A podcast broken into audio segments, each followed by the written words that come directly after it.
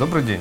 Вы слушаете первый выпуск программы «Лиця права». «Лиця права» — это первый юридический подкаст, и в нем мы будем раскрывать истинные лица наиболее значимых и авторитетных представителей юридической профессии.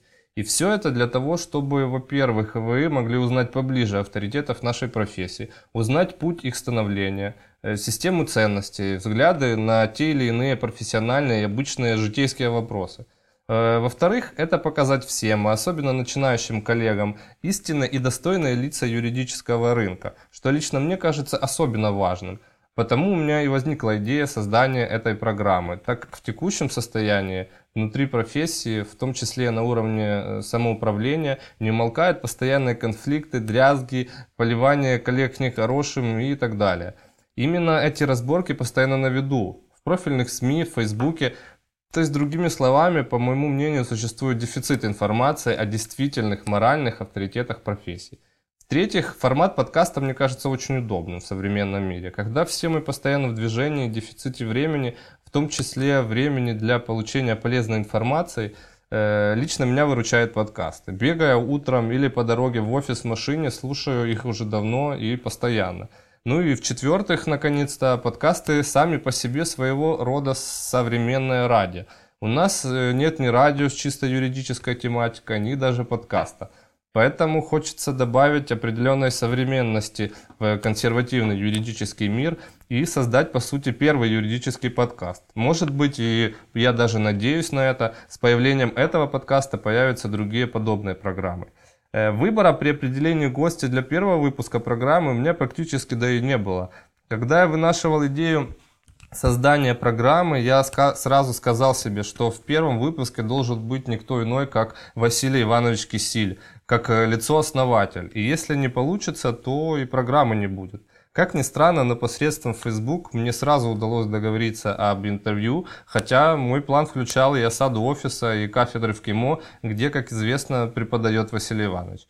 Все получилось проще. Сегодня мы в гостях у Василия Ивановича, старшего партнера юридичної фірми «Василь Кисіль та партнери». Доброго дня, Василь Іванович. Добрий Я вам день. Дякую за те, що ви погодились бути першим гостем нашої програми. Я сподіваюся, що ваша участь охрестить її на подальший успіх. Дай Бог. Да, як я вже попередньо вам сказав, що наша програма про видатні особистості на юридичному ринку та взагалі в праві. В зв'язку з цим ми безпосередньо вирішили першу програму присвятити інтерв'ю вам, з вами. І перше питання буде фундаментальне. Чому взагалі ви вирішили стати юристом? Ну, взагалі я повинен вам сказати, чи видатна я людина, чи ні, це не сьогодні судить. Це, як правило, про те буде вже зроблений певний висновок нащадками, десь значно пізніше. Mm-hmm. А сьогодні я вважаю себе дійсно юристом. І ви запитуєте, як я став вирішити юристом. Так, вирішили, чому стати юристом. По-перше, я повинен вам сказати, що перша моя освіта, як би вам не було дивно, далека взагалі від гуманітарії. Це була радіоелектроніка. Дуже далеко. Провчився я там, я закінчив той навчальний заклад, потім іще навіть відслужив і в армії. Угу. Але я ще тоді, коли навчався, зрозумів, що це не моє і далеко не моє. А м- про юриспруденцію як таку я вперше довідався в той час, коли знайшов на горищі старого будинку дідуся uh-huh. книгу, в якій не було ні першої сторінки, ні палітурків і так далі і тому подібне. І я її почав читати. І там було дуже багато написано цікавого і абсолютно мені незрозумілого. Пізніше, уже з часом, uh-huh. я дізнався, що це була книга тисяча дев'ятсот одинадцятого року видання відомого російського вченого цивіліста Шершенєвича. І називалася вона «Основи теорії філософії права». Якось це мене наскільки... Ну, мабуть, складна праця. Дуже складна вона була. Чому я й говорю, що вона була... Філософія права, навіть не теорія, mm-hmm. філософія права. Але разом з тим, це якось так, знаєте, викликало зацікавленість в якому плані? В плані того, що, виявляється, є такі відносини, які певним чином, будемо говорити, регулюються, але мене цікавило не, не це. Мене цікавило те, а як людина виступає в цьому контексті. Чи має вона якийсь, будемо говорити, бо там писалось і про тюрми, і про поліцію, і так далі, і тому подібне. Чи має вона можливість якось, будемо говорити, захиститись від цього? І е, після армії я, демобілізувавшись, поступив на факультет міжнародних відносин і міжнародного права, тоді він був при Київському національному університеті, на відділення міжнародного права. Так я почав вивчати міжнародне право. Але міжнародне публічне право для мене був фактично тільки так, курс вивчення його. Я в останній період навчання, десь вже на п'ятому курсі, більше всього зацікавився питаннями цивілістичного характеру. І особливо цивільні правовідносини, як ми говоримо, ускладнені іноземним елементом, тобто міжнародне приватне право. А пізніше вже я паралельно з викладацькою роботою, чим я займаюся і по сьогоднішній день, і на цьому ж факультеті, але він вже перетворений в Інститут міжнародних відносин Київського університету, КІМО. Так. І паралельно зайнявся тим, що сьогодні називають адвокатською діяльністю або практичною юриспруденцією. Однак цією практичною діяльністю фактично в незалежній Україні почали займатися ви вперше в формі юридичної фірми. Так. Це було, якщо відверто вам сказати, ще в вісімдесят шостому - вісімдесят сьомому році минулого століття. Е, і це було визвано виключно слідуючими тенденціями. В той час, в колишньому Радянському Союзі, відбувались кардинальні зміни, які були викликані тими реформаторськими ідеями, які висунув Горбачов. Е, в цілому, скажімо, більше всього це було пов'язано із змінами у господарській діяльності. Ну, ви людина молода, ви цього ще не пам'ятаєте, але тоді виникали кооперативи, в тому числі і студентські кооперативи. Але я читав тоді курс міжнародного приватного права і порівняльного правозна... цивільного права на цьому факультеті для студентів. І до цього часу в Радянському Союзі була монополія на будь-яку зовнішню, економічну, зовнішню, е, фінансову. І все, що було пов'язано зовні, це виключно держава. Були спеціальні організації. Там. Ну, планова економіка. Так. І, е, а потім появилися дві постанови тодішньої Ради міністрів ес ес ер про допуск до цієї сфери зовнішньоекономічної діяльності певної категорії юридичних осіб. Потім появилася нормативна база для створення так званих спільних підприємств з цими, будемо говорити, з західними, і, і, і соціалістично тоді одна постанова, друга мала відношення до капіталістичних, так сказати. І от тоді ініціатива зайнятися цією діяльністю практичною належала не мені. Я ніколи б цим, напевно, і не займався. Не прийшли б до цього, так? Не прийшли б до цього. Але на тому факультеті, де я викладав, склалася цікава ситуація. Це був єдиний вуз в Україні, і ще був один в Москві, де читався цей курс міжнародного приватного права. А він якраз і пов'язаний з регулюванням тих відносин, які були відкриті оцими постановами. І І студенти, які, яким я читав ці лекції, до мене підійшли і кажуть, так ми ж можемо багато чого реалізувати на практиці. Я в їх очах прочитав слідуюче, що ну, ти тут оце розказуєш і так далі, і тому подібне. Може, і е, вакшину вуха, на вухи нам вух, вішаєш і так далі. То давай попробуємо це зробити. І от у них виникла ця ідея. Спочатку це було при студентському кооперативі Київського національного університету. Ми були як невеличка там група. Потім, коли сфера ця розширилася, і кооперативний рух тоді охватив, ми оформилися уже, по суті, як окрема структура.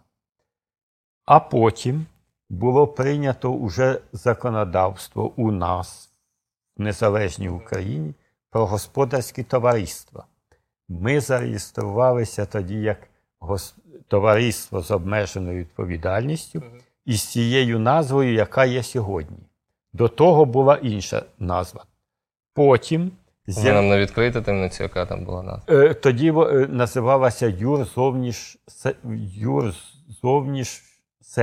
Угу. Юрзовнішсервіс. Що, що, здається, Юр... таке і існувало да. подальше. Ю... Вона і в подальшому угу. існувала, тому що з неї вийшла та група, яка вже могла займатися адвокатською діяльністю на той час. А ті, хто не мав, скажімо, свідоцтва або права займатися цією діяльністю, то вони залишились виключно як консультанти, не маючи права в судових інстанціях і так далі. І тому подібне.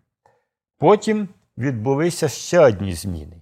Зміни пов'язані з прийняттям закону про адвокатуру і адвокатську діяльність. І після того ми вже третій чи четвертий раз перереєструвалися, але вже в адвокатське об'єднання. Таким чином, е- ініціаторами і створенням того, чого мені багато приписують. От мені багато знайомі, і юристи, і викладачі кажуть, от ви створили таку фірму і так далі, і тому подібне. Я вам відверто скажу абсолютно об'єктивно і чесно. Не я її створив. Ну, чесно, не один ви. Ні. Основною рушійною силою були студенти, які зрозуміли тоді, що є шанс ви зайнятися тією діяльністю, сферою, до якої їх готували на цьому факультеті. А до того було це дуже складно і, або майже не, неможливо. І на перших порах мені було нелегко, тому що, по-перше, ми більше всього займалися тоді створенням спільних підприємств. Це треба було готувати установчі документи, техніко-економічне обґрунтування і багато там чого іншого. Вони це робили, але давали мені. І от я уявляю... Для перевірки. М- да, у мене було навантаження тоді доцента колосальне по е- лекціям і практичним заняттям. І я вночі змушений був вичитувати це, що... І я... колись мені стукнуло в голову. Послухай. А може, пора закінчити вичитувати це все. І я той в один із моментів припинив це. І вони самі, самостійно, спочатку були деякі, будемо говорити, можливо, і помилки таке, але з того часу вони уже на мене, як на ту людину, яка виправить їх, не покладалися і не розраховувалися. І це дало можливість їм вирости потім дійсно у, е, за короткий період у повноцінних фахівців. І, а потім почалася спеціалізація. Вони склали основу партнерського цього складу, спеціалізація. Сьогодні вже я у, у них з багатьох питань консультуюсь. Тому що вони значно краще розбираються. І не тільки вони, вже навіть нова генерація, яка сьогодні підходить. Я не соромлюсь звернутися до них з запитанням тому, чому я явно не дуже розбираюся. Тому що коли ми починали, тоді нормативна база була невелика. Закон про господарське товариство годував усіх юристів. Тоді можна було і так. А сьогодні ви візьміть тільки у цінних паперах, ну, там да. можна багато нормативно-правових актів і свободи більше. Так. Ну, все одно це не відміняє той факт, що фактично ви були першим товариством з обмеженою відповідальністю, яка, яке займалося наданням юридичних послуг, так? І фактично першим адвокатським об'єднанням. Та, ну, так. Я думаю, що з точки зору, напевно, діяльності такої активної, ми були, можливо, одні з перших. Я зараз не можу вам точно сказати, бо, може, хто раніше зареєструвався, там, щоб не було непорозуміння в цьому плані. Но ми були одні із перших ті, хто після прийняття закону про адвокатуру перереєструвалися у таку юридичну особу. Я знаю, що ініціативна група студентів, вона складалася з шести студентів, так? І, наприклад, мені відомо лише чотири з них. Це Олексій Дідковський, так? Шевченко, Макаров і Альошин, так, стається? Ні. Значить, студентська група складалася тоді із Макаров, Рябікін, Волков, Клочек, Волков, Клочек, ну, і студентів, і студентів, оце, оце була, і Цират, Цират. Оце була основа. П'ять. Оце було створено ними Юрзовнішсервіс. Потім приєдналися до Юрзовнішсервісу Альошин. І, е, ну, в основному це в той час, коли ще була тією юридичною особою, як кооператив. Альошин уже приєднався. Товариство з обмеженою відповідальністю. А ті, кого ви назвали Дідковський, Шевченко і так далі, вони проходили у нас стажування. І вже вирішувалось питання про те, щоб вони приєдналися. Але я їх вигнав. Як так? так? Чому? Тому що я побачив, що і той, і той мають досить солідний потенціал самі створити не гірше, чим ми створили. І я був переконаний тоді, що ринок цих послуг в Україні повинен розвиватись цивілізовано, нормально і так далі. Я тоді розумів, що якщо не буде якісних таких сильних юридичних фірм, то буде те, що в Росії сталося. А в Росії там що іноземці. сталося? Іноземці прийшли і все це задушили в деякій мірі. Це зараз уже там почало розвиватися.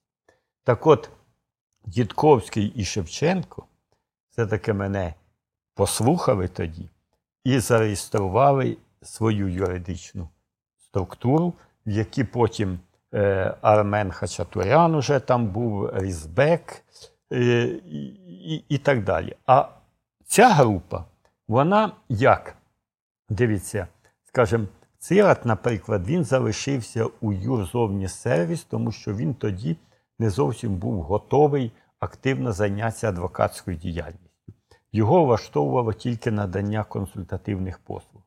Скажем, Рябікін, він пішов у політику, де став і депутатом, потім замміністра був і так далі, і тому подібне. Волков, він тоді, коли ми реєструвалися в адвокатське об'єднання, він вирішив зайнятися тільки свої, своєю вузькою сферою діяльності. І ми це погодили, і по сьогоднішній день співпрацюємо, і так далі, і тому подібне. Тому і, із тієї... Е, а, і ще був один економіст Фіногін з нами. Е, він зайнявся тоді більше вже економікою, тобто не маючи юридичної освіти. Тому з цієї групи, фактично, якщо говорити на сьогоднішній день з тих, хто створював, то це залишилися я, Макаров, Альошин. А то вже інші приєднувалися пізніше і так далі. Зрозуміло тепер, як насправді відбувалося. Я хотів спитати щодо назви, так? Зазвичай обирають лише прізвище. Натомість у вас і ім'я, і прізвище фігурує в назві. Я вам скажу, як це було. Значить, у нас, коли ми займалися створенням спільних підприємств, було багато іноземних теж, тих, хто виступав як партнером українських фірм. І от я мав розмову в од... одного разу із канадським юристом, який мені розповів про те, що, розумієте, в чому справа, каже, в більшості випадків от така назва, як у вас, Юр, Нєш і так далі, її і, і язик зламаєш, і забудеш зразу, і так далі, і тому подібне. А от, каже, в більшості випадків в англосаксонській системі здійснюється певна персоніфікація. І це почули мої юристи, які і потім вирішили. Ми були перші, хто внесли цю назву. Ідея належала теж не мені. Я дещо іншу пропонував, скажімо, теж. Але е, тодішні мої партнери сказали, давайте ми зробимо так, як би було це, як ми вважаємо, на сьогоднішній день краще. А яку ви пропонували? Як би могла називатися? Вона включала іще декілька прізвищ. Декілька прізвищ. Ну, тоді виникло це питання, і я тоді сказав, добре, ви як вирішите, так і буде. Я в участі не буду в цьому приймати. І ми були перші, дійсно, в адвокатському юридичному середовищі, хто йшов оцим шляхом, будемо говорити, так званої персоніфікації mm-hmm. з кимось.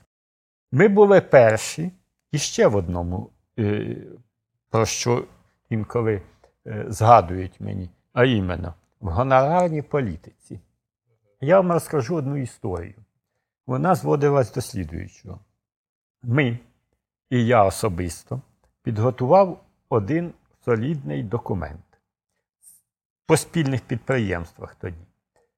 І мені його замовила іноземна юридична фірма, яка була вже тут на Україні. Вона прийшла сюди. І я їм передав цей матеріал, який я приготував. Вони мені запитали, мене запитали, скільки це буде. Я назвав цифру, і вони мені абсолютно чесно все до копійки заплатили. Те, що я назвав. Через півроку інший клієнт звернувся до, до нас, і виявилося, що у нього були ці документи, які я готував. І він прийшов на консультацію з ними і так далі, і тому подібне. І я подивився і йому сказав, що да, я це, це мені знайоме, я готував. А він, а він був клієнтом тієї юридичної іноземної mm-hmm. фірми, е, які я готував. І вона mm-hmm. йому це передала, бо це для, і для нього мало відношення. Ну, а потім він мені подивився, каже, добре, а скільки, як ви готували, що вам заплатили за це? Я йому назвав цифру. А він каже, так от я їм заплатив у дванадцять разів більше. Він дванадцять задумався на хвилину і каже, у дванадцять разів більше.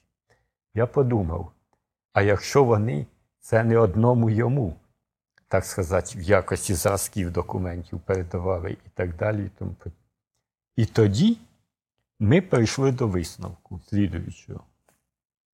Ми повинні йти до гонорарної політики, близької до тієї, яка є в західних юридичних фірмах. Але виключно все і тільки розрахунки легальні, законні і через рахунок. Ніякого кешу ніхто нікому не носить і так далі і тому подібне. І от, як би то не було дивно, я повинен вам сказати, що і по сьогоднішній день ми не мали ні одної проблеми з податковою, і податківці не вірять. Не вірять, що у нас це все потім уже повірили, оскільки побачили наш баланс. Угу. І так далі. Ну, до слова, нещодавно навіть до п'ятдесяти компаній платників податків в сфері права також війшла ваша фірма. Напевно, я думаю, що війшла, хоч сфера може дещо у нас менша, ніж у декого зараз. Ні, оце саме була вибірка по з юрособам, які надають правові послуги, і вони зібрали найбільших платників податків п'ятдесят, і там була ваша і фірма. І я по сьогоднішній день глибоко переконаний, якщо ми хочемо нормальний цивілізований юридичний ринок, то я не сприймаю те, що інколи в юридичній практиці пишуть «не підлягає розголошенню», там, скажімо, чи е, гонорари, чи, скажімо, так. Я, я теж не можу зрозуміти, як адвокат, юрист, який працює у солідній фірмі, офіційно отримує п'ять-шість тисяч гривень, а їздить на «Лексусі». Ну, так як і депутати отримують шість тисяч і, гривень і, деп... і їздять. Ну, правильно, но ми то будемо говорити законники. Тому е...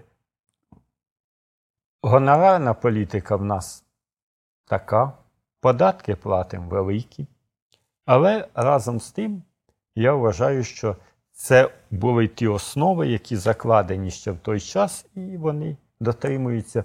Сьогодні я був керуючим партнером, потім Макаров був керуючим партнером, зараз Стельмащук, і ці принципи дотримують. Цього також ми дійдемо. Я хотів би ще про період започаткування фірми декілька питань.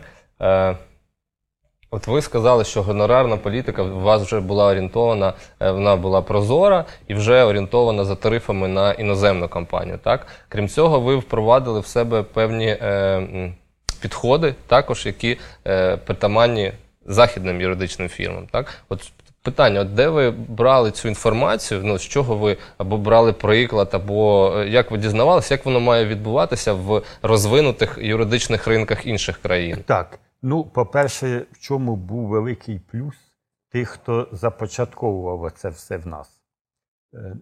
Великий плюс був іще і в тому, що мої партнери, з ким я починав, це були студенти того факультету, де обов'язково було необхідно знати іноземну мову.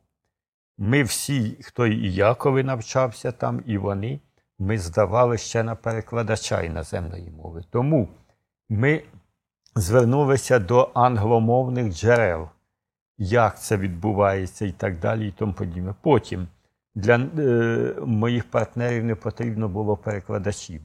Вони зустрічалися потім з юристами цими. Фактично, таку інформацію ми брали від своїх колег іноземних, які потім є публікації, спеціальні дослідження юридичного ринку. Тому я, дещо ми робили шляхом, як то кажуть, проб, помилок і виправлення цієї ситуації. Ну, скажімо, не мог бути відразу, скажімо, один і той гонорар взяти із е, е, солідної, скажімо, іноземної фірми і е, з бабусі, яка до нас зверталася інколи для того, щоб, скажімо, там отримати от ті, ту відому компенсацію, яка ні, ні, Німеччина платила, а вона була угнана туди на роботу. То з таких ми взагалі нічого не брали, це зрозуміло. От. Сьогодні вже цілий ряд у нас є таких компаній, які вже, як то кажуть, гріх з них не взяти. Ну, таке є. Тобто ви цілеспрямовано все-таки будували фірму ось за е, такими цінностними орієнтирами, так, західного е, так. ринку? Так. Так.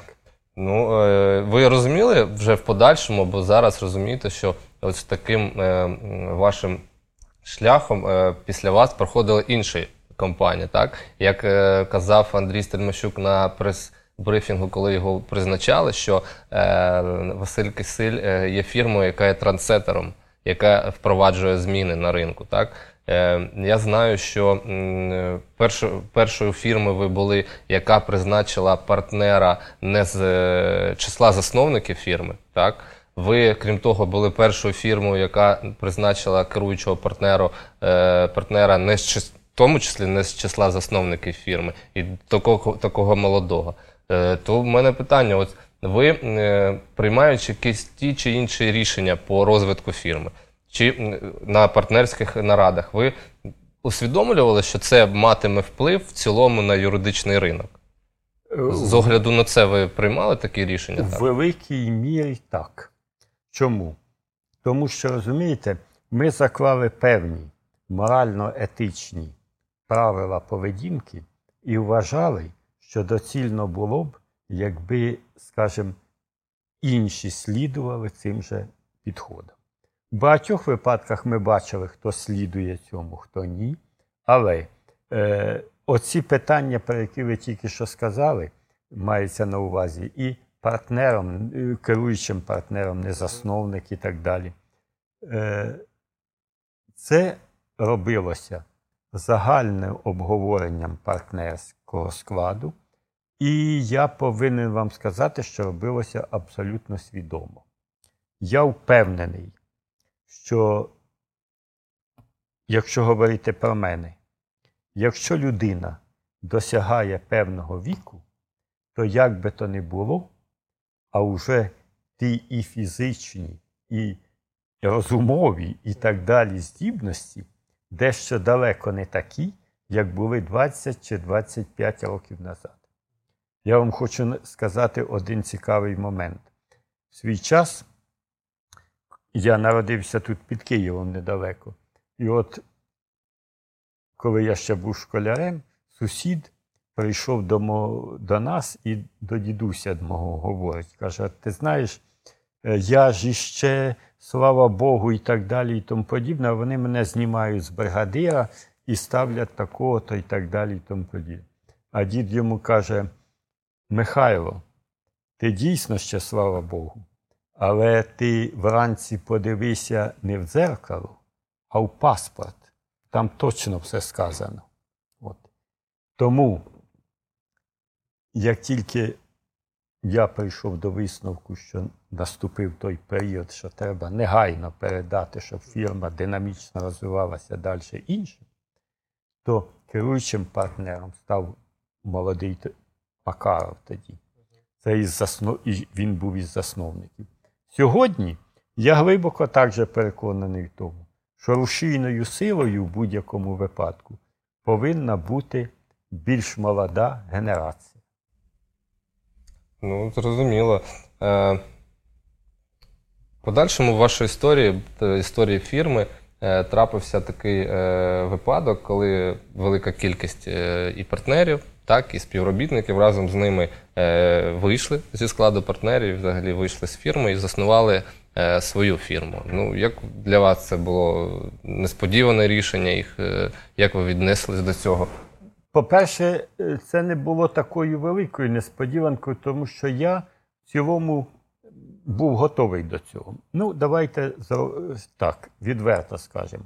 Може бути, скажімо, у, на фірмі, скажімо, там, декілька керуючих партнерів. Може бути на фірмі енна кількість партнерів. Напевно, ні. Є певна економічна модель, є певні, скажімо, розрахунки і так далі. А люди то ростуть. Люди то проявляють такі, будемо говорити, здібності і організаційні і так далі, що їм уже тісно тут. І не вони перші були. Скажімо, були й інші. Ви, я вам навів приклад Дідковського і Шевченка, якого я... Ну, то ви самі так штовхнули. Так, то був той такий час. А зараз, коли з нашої фірми дуже багато людей пішло, хто, скажімо, сьогодні в антимонопольному комітеті, в Міністерстві економічних зв'язків, заступників. Ну, багато, ну, було вже більше двадцяти років, зрозуміло, що тому історія тривала. Це, це не було великою несподіванкою. І фактично це тільки послабило нас в якому сенсі? В сенсі двох напрямках тоді – кооперативної, так сказати, практики і банківської. Але я повинен вам сказати, що ми на сьогоднішній день підтримуємо нормальні зв'язки, один одному допомагаємо. І по великому рахунку, у нас відбулося цілком нормальний розподіл, так сказати, і клієнти визначились і так далі.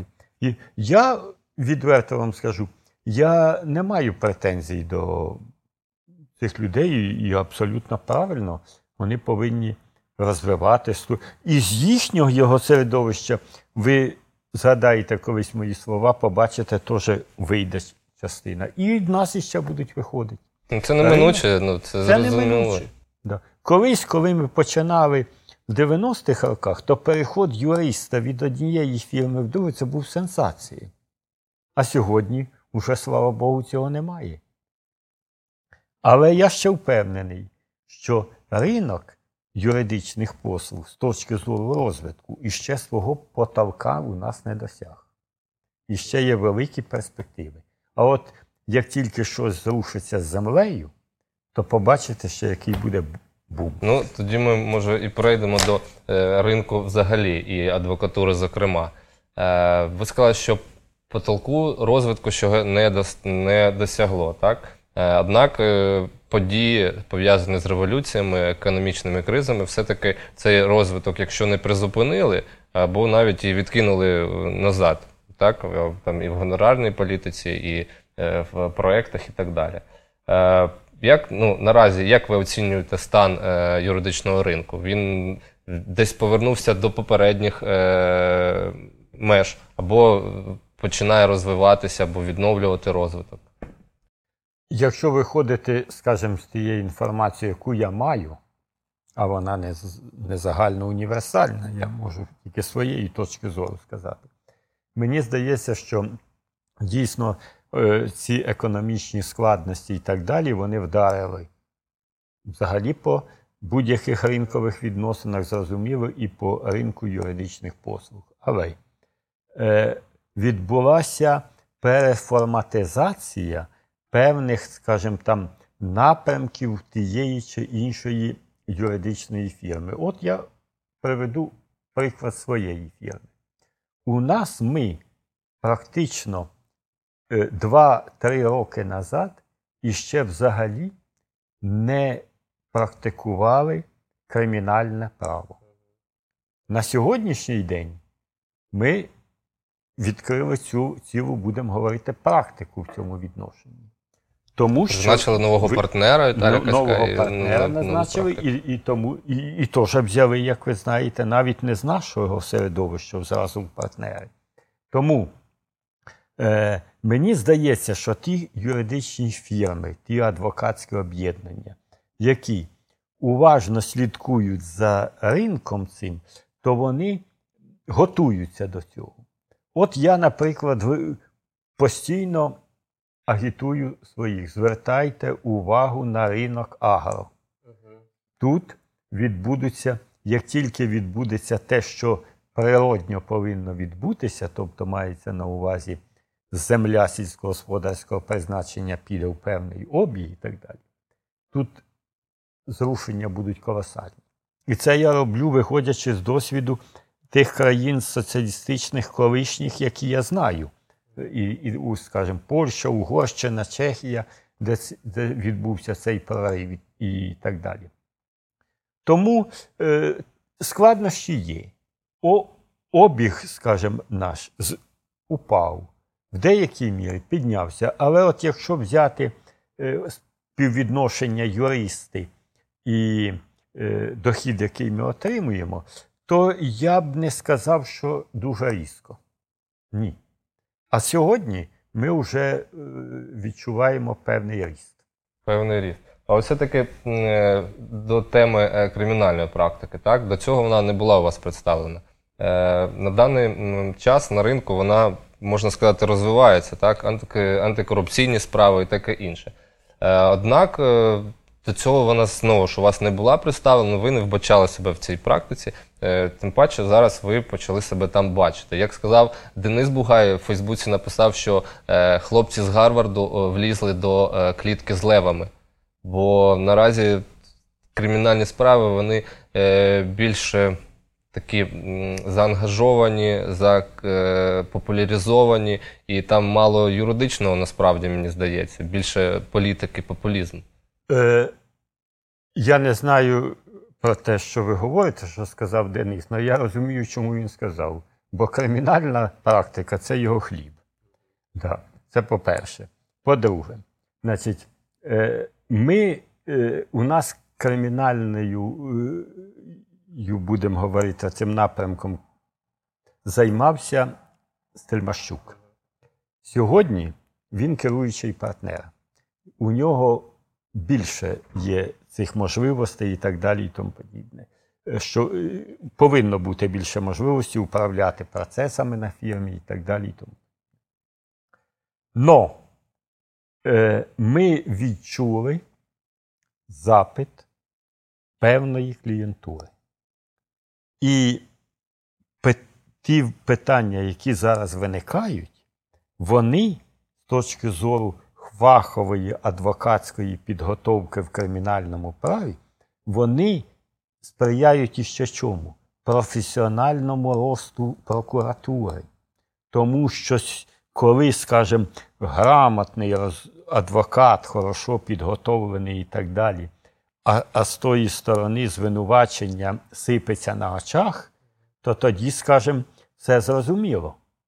Ми виходимо з того, що якщо ми на належний рівень поставимо оцю практику, то це на належний рівень підтягне і тих, хто називає себе, і, і, і дійсно є таким, борцями з корупцією, із криміналом і так далі і тому подібне. Це було б дуже доречно, ну, бо зараз я не вбачаю якоїсь змагальності. Якщо ви слідкували, наприклад, за тією ж справою Насірова, так, там було дев'ять-десять адвокатів, там, ну, звісно, не слід коментувати їх діяльність.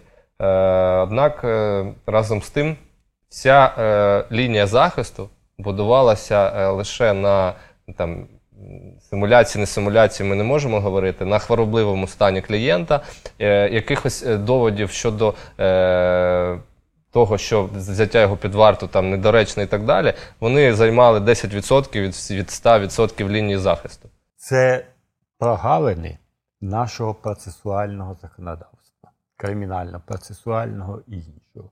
І от якраз оці прогалини, вон, на їх повинна реагувати законодавча гілка влади і якось ліквідовувати їх, розумієте?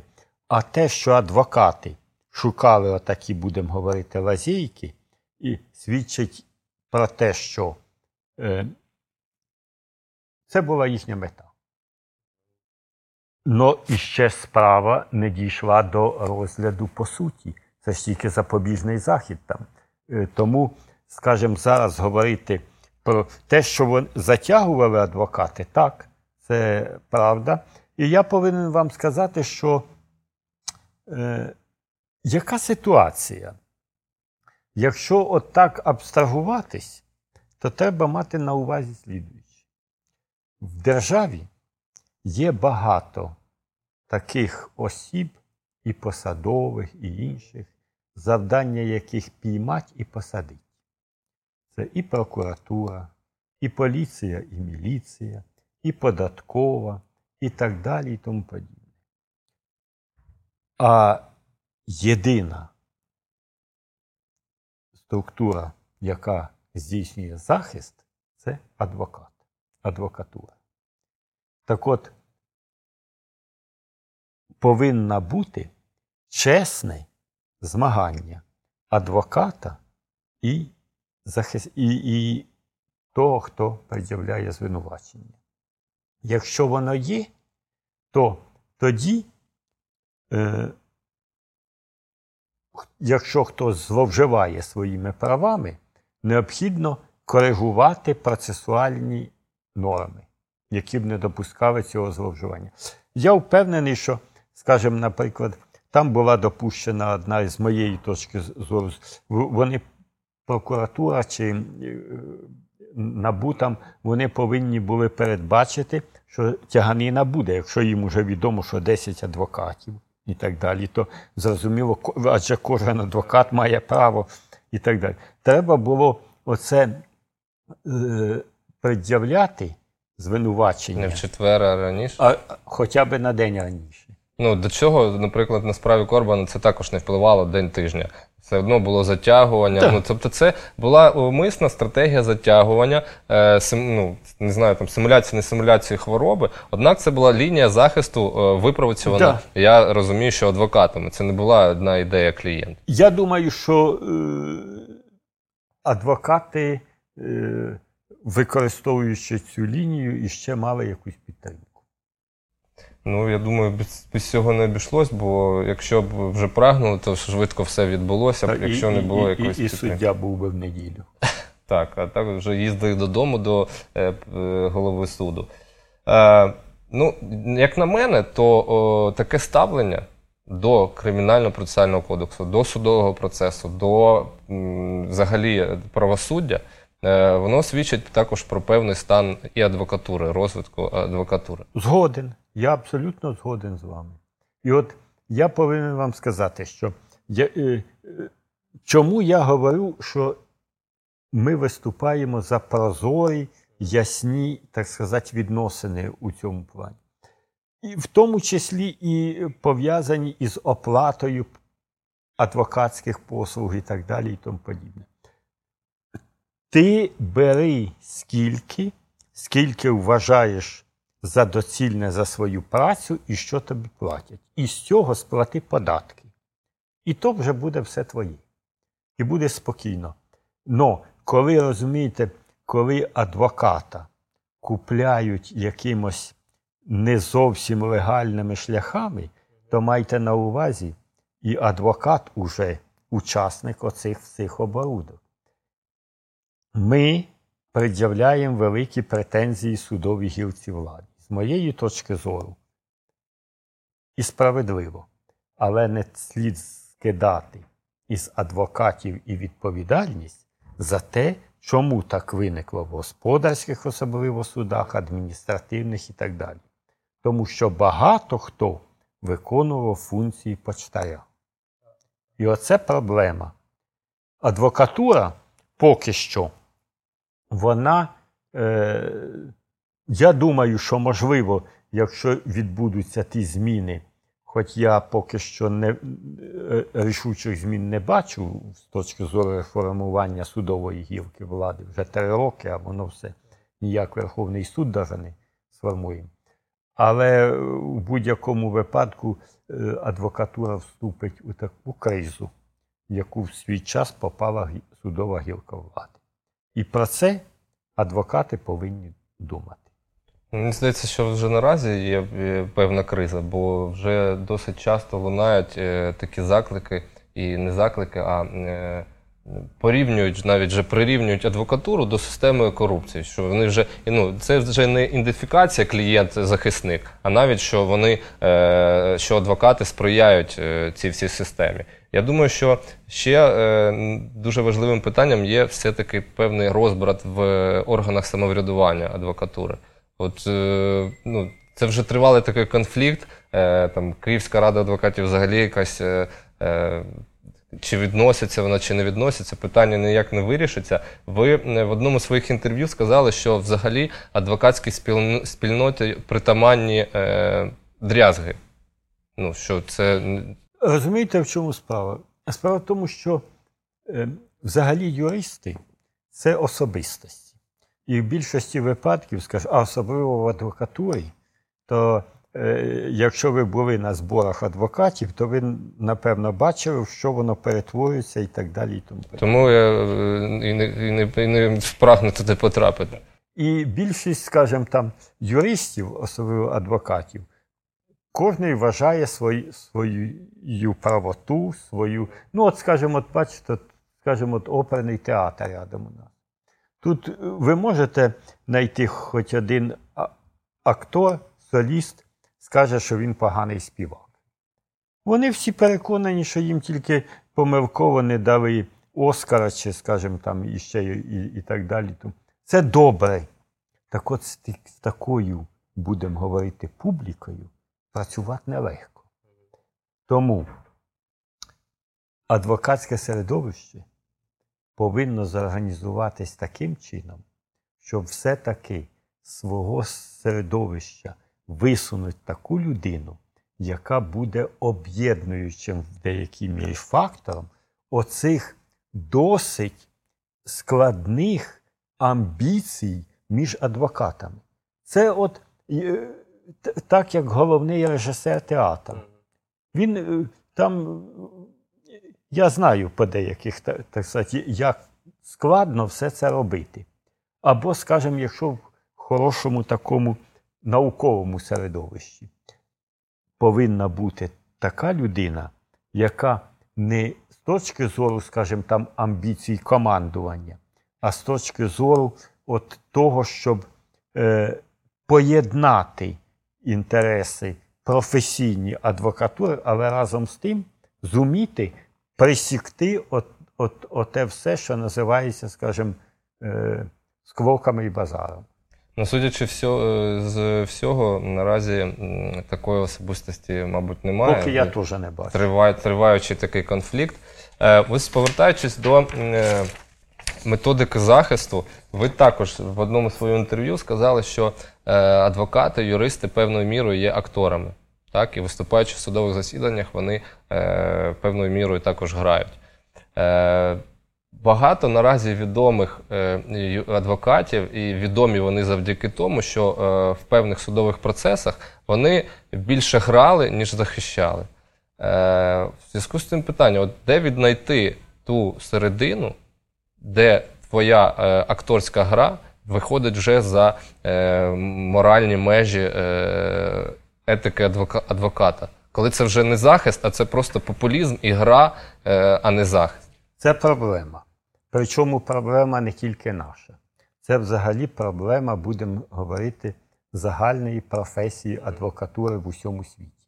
Так от, вона знімається тільки таким чином. Це повага до всіх учасників процесу в однаковій мірі. Якщо, скажімо, там повага і до адвоката, і до обвинувачування, і до судді, і до свідків і так далі буде належним чином, то тоді оці питання гри, вони дуже ярко висвічуються, їх фальш цього всього. Чи грають адвокати? Грають. Я можу вам сказати, що це в деякій мірі і мистецтво адвокатури. І мистецтво право це і мистецтво. Да. А право взагалі це мистецтво. І от грація, вона інколи буває стратегією захисту адвоката. Оці речі, там, де переходимо ми, скажімо, там грань моралі, вони повинні, будемо говорити так, належним чином пресікатись в ході судового процесу. Но адвокат має право використати всі законом передбачені можливості, в тому числі і свої акторські здібності, для того, щоб захистити клієнта. Ну, тобто це більш питання таке особисте до е- кожного адвоката, так? Якою мірою він собі може дозволити е- перейти цю грань або да, бути я, до, за нею? Я повинен вам сказати, що якраз таку гру я не засуджую, тому що е- тут уже все залежить від нарадчої кімнати і як це, що говорив адвокат, оцінить там суддя. І якщо суддя, скажімо, бачить, ну, тут іще ж, зрозуміло, виникає питання, а судді хто? А ще ось проблема така, от в мене також, зокрема, особисто, наскільки можна додати власних емоцій, так, в судовому процесі. Бо бувають такі справи, в яких там рівень або несправедливості, або там... Бачиш, що суддя явно зацікавлений, що, ну, взриваєшся, якось себе вже важко контролювати. Ось як мож, чи можна додавати, чи не можна додавати, як ви вважаєте, своїх емоцій, чи все-таки треба зжати себе і завжди не давати волю емоціям таким особистим? Ні, я не думаю, що емоційна сторона – це мінус, і в тому числі і для адвоката. Справа в тому, що я іще раз хочу вам сказати те, що я вже сказав. У який би, будемо говорити, не був навіть злочинець, но професійне завдання адвоката знайти якісь пом'якчуючі фактори, які б, скажімо, свідчили, що він його захищає. Тому що тут же треба мати на увазі те, що є ж кому звинуватити. І наша, будемо, скажімо, така професійна обов'язок такий, шукати таку можливість, щоб пом'якшити становище свого клієнта, навіть якщо я розумію, що він злочинець, що він дійсно здійснив це і так далі, і тому подібне. Це... Ну, ось так багато проходить через нас адвокатів, юристів, таких питань, які так е- деформують щодо, так, дещо нашу свідомість, і ну, професійна деформація, ми піддаємося нею. От як ви для себе вирішили питання захисту від такої професійної деформації, чи від неї неможливо захиститися? Ну, я повинен вам сказати, що я якраз у кримінальних процесах... Ні, ми взагалі про професію говоримо, не про кримінальну. Взагалі я е, завжди дотримуюсь такого е, принципу. Е, емоції повинні тоді спрацювати, коли уже ти переконаний, що аргументи більшої, більш раціональні не проходять. Ви знаєте, ми, в моїй практиці якось так не було такого моменту, коли б я зіткався, скажімо, з ситуації. Я бачив судові рішення, які я вважав, що вони несправедливі. Я розумів і тоді ситуацію, коли бачив, що, скажімо, рішення винесено явно не об'єктивно. Я можу вам сказати, що був навіть такий випадок в моєму житті, це було давно, ще в дев'яності роки, коли суддя виніс рішення, а потім вибачився переді мною. Це життя ставить різні, будемо говорити, обставини і так далі, і тому подібне. Я е, в деякій мірі, скажімо, зрозумів його позицію, але я не і сьогодні переконаний в тому, що тоді тобі не місце суддею. Ну, я мав на увазі інше, що ось особисто ми деформуємось там в відносинах не з колегами, в відносинах з сім'єю, з друзями, вже якось звички і сприйняття, воно заточено під професію. І вже мислиш більш раціонально, вишукуєш якісь побудові логічні, фактичні. Тобто, ну, деформація, одним словом. Ну, напевно, ви праві. Ну, це, можливо, скажімо, не скільки деформація, скільки вплив професії на повсякденне, будемо, скажімо, життя людини. Ну, так це є і в інших, скажімо. Інженери теж між собою, скажімо, вони там інтегралами розмовляють і так далі. Акторське чи мистецьке середовище теж впливає. Я е, думаю, що будь-яка професія, скажімо, от наша викладацька, наприклад, да, є такі речі, які, скажімо, тільки ми розуміємо, коли е, між собою, так сказати, там спілкуємося чи що. Професія, вона, е, ну я не думаю, що вона деформує свідомість, але вона впливає на поведінку людини. А ось щодо е, такого ще явища психологічно, як професійне вигорання, так? Що зазвичай так трапляється, біжуть, біжуть, біжуть, так, потім вигорають, все, мотивація втрачена, наснаги до професії немає. Це є. Це є. І тут уже все залежить від того, з ким ти рядом, і чи дійсно, якщо людина талановита і так далі. Ви знаєте, які бували в мене випадки? Коли приходив юрист, він з суда, і каже, от дивіться, оце моя аргументація. Де я тут не прав, що рішення винесено таке-то? Абсолютно в усьому прав.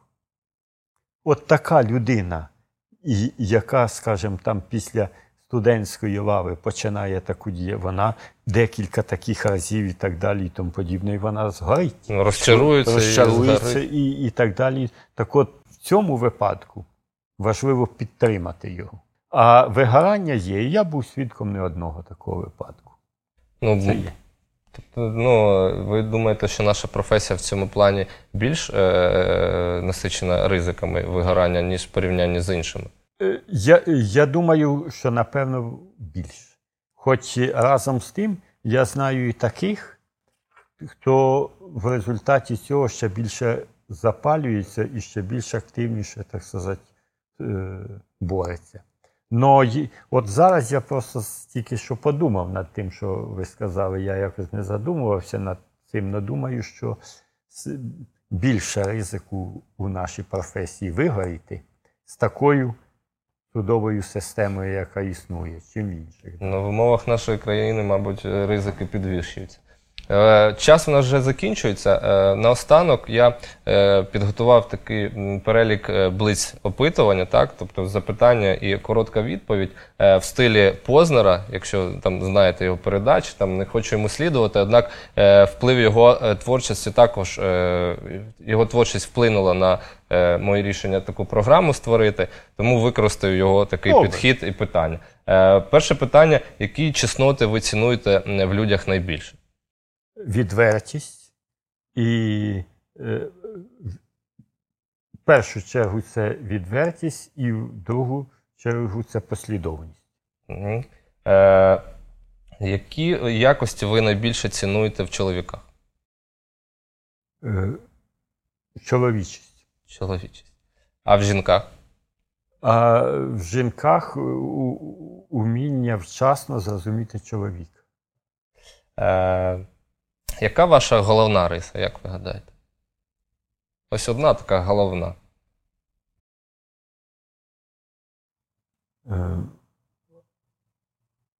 важко сказати. І навіть, е, я думаю, що все-таки моя головна риса – це на сьогоднішній день, в крайньому випадку, розумієте, я хочу не розчарувати оточуючих.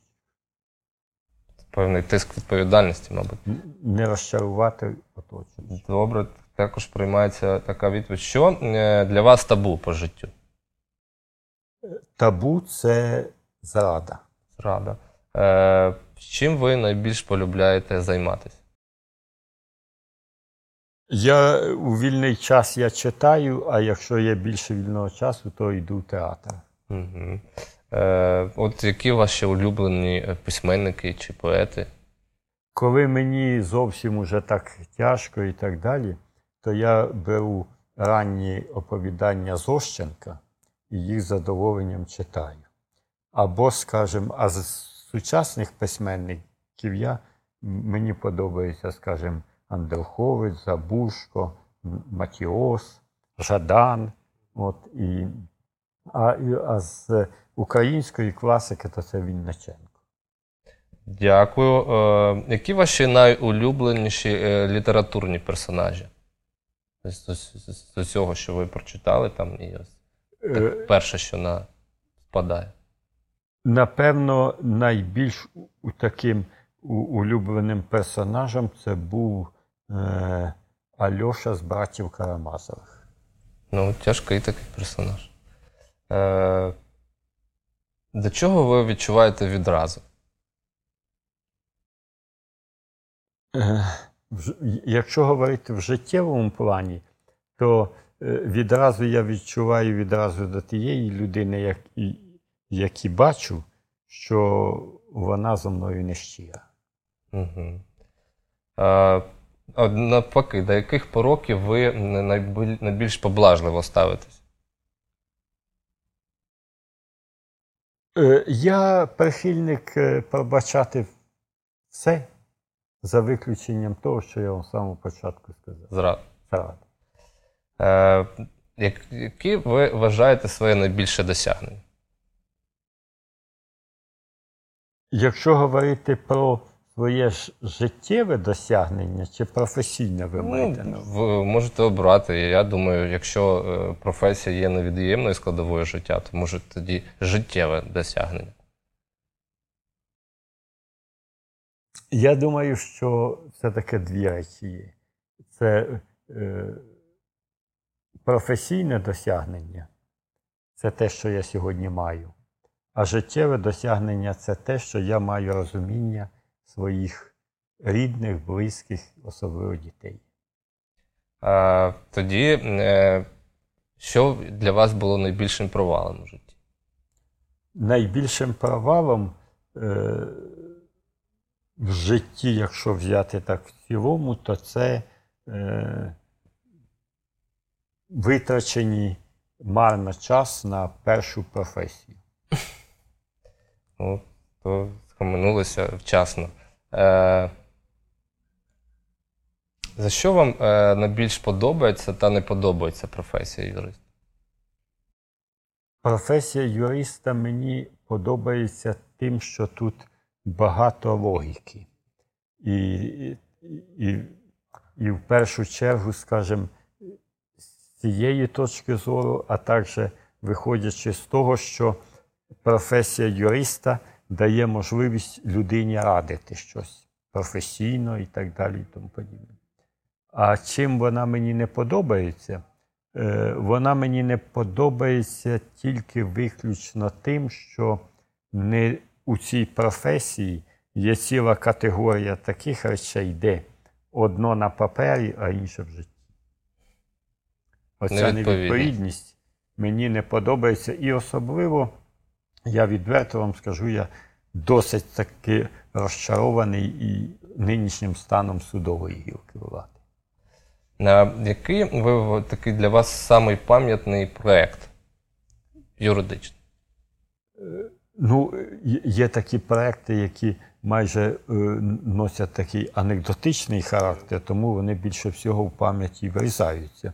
А з таких великих проєктів то було немало, тим більше майте на увазі, що всі ці фірми, які сьогодні на слуху, там, скажімо, починаючи там Макдональдс і так далі, і тому подібне, Дюпон, всі вони тут, це були великі, є великі проєкти по сьогоднішній день. Тобто, ну, ви, я знаю, що ви заводили, як то кажуть, в Україну Макдональдс, так? Так, Дюпон, з Макдональдсом саме... було Дюпон, скажімо, потім ще суднобудівні галузі, ні, багато було великих таких проєктів. Ну, досить великих. Один із самих таких цікаво анекдотичних, то був це слідуючий. Ви, напевно, знаєте, є така церква, називається Церква Ісуса Христа Святих Останніх Днів. В народі називають мормони. Це з американського штату. От вони тут і звернулися до нас з проханням зареєструвати їхню тут статут і так далі і тому подібне. І от коли ми зареєстрували, а це було ще на початку дев'яностих років, тоді розрахунки були дуже е, прості. І от, от в банк прийшла платіжка з оплатою цього. Банківський клерк, який там, щось скоротив у назві цієї церкви і так далі. І е, мій бухгалтер пішов туди, а управляючий цього банку каже: я, звісно, не знаю, хто такий Василь Кисіль, але йому гроші платить Ісус Христос. Вони скоротили назву, вона Церква Ісуса Христа Святих Останніх Днів. Я не знаю, хто такий, ну гроші платить Ісус Христос у валюті. А тоді валютні операції були ще під великим контролем і так далі. І тому, тому прийшлося писати, хто це такий Ісус Христос. Да, дійсно смішно. І останнє питання. Якби не професія юриста, яка була б ваша професія? Я думаю, було б дві. Два варіанти. Або я був би е, режисером те, театральним, або, можливо, священником. Ну, добре. І е, на цьому ми закінчуємо. Я хотів би вам е, подарувати книгу. Я е, не наважився купувати Андруховича чи Жадана, бо я думаю, що ви вже все перечитали. Натомість е, хотів би вам подарувати е, книгу а, його до, дочки так, да. Софії Андрухович. Дякую. Сподіваюся, що ви не читали і буде вам до наснаги. Дякую. Почитати. Ну, тоді я вам подарую це, коли я писав щось. Угу.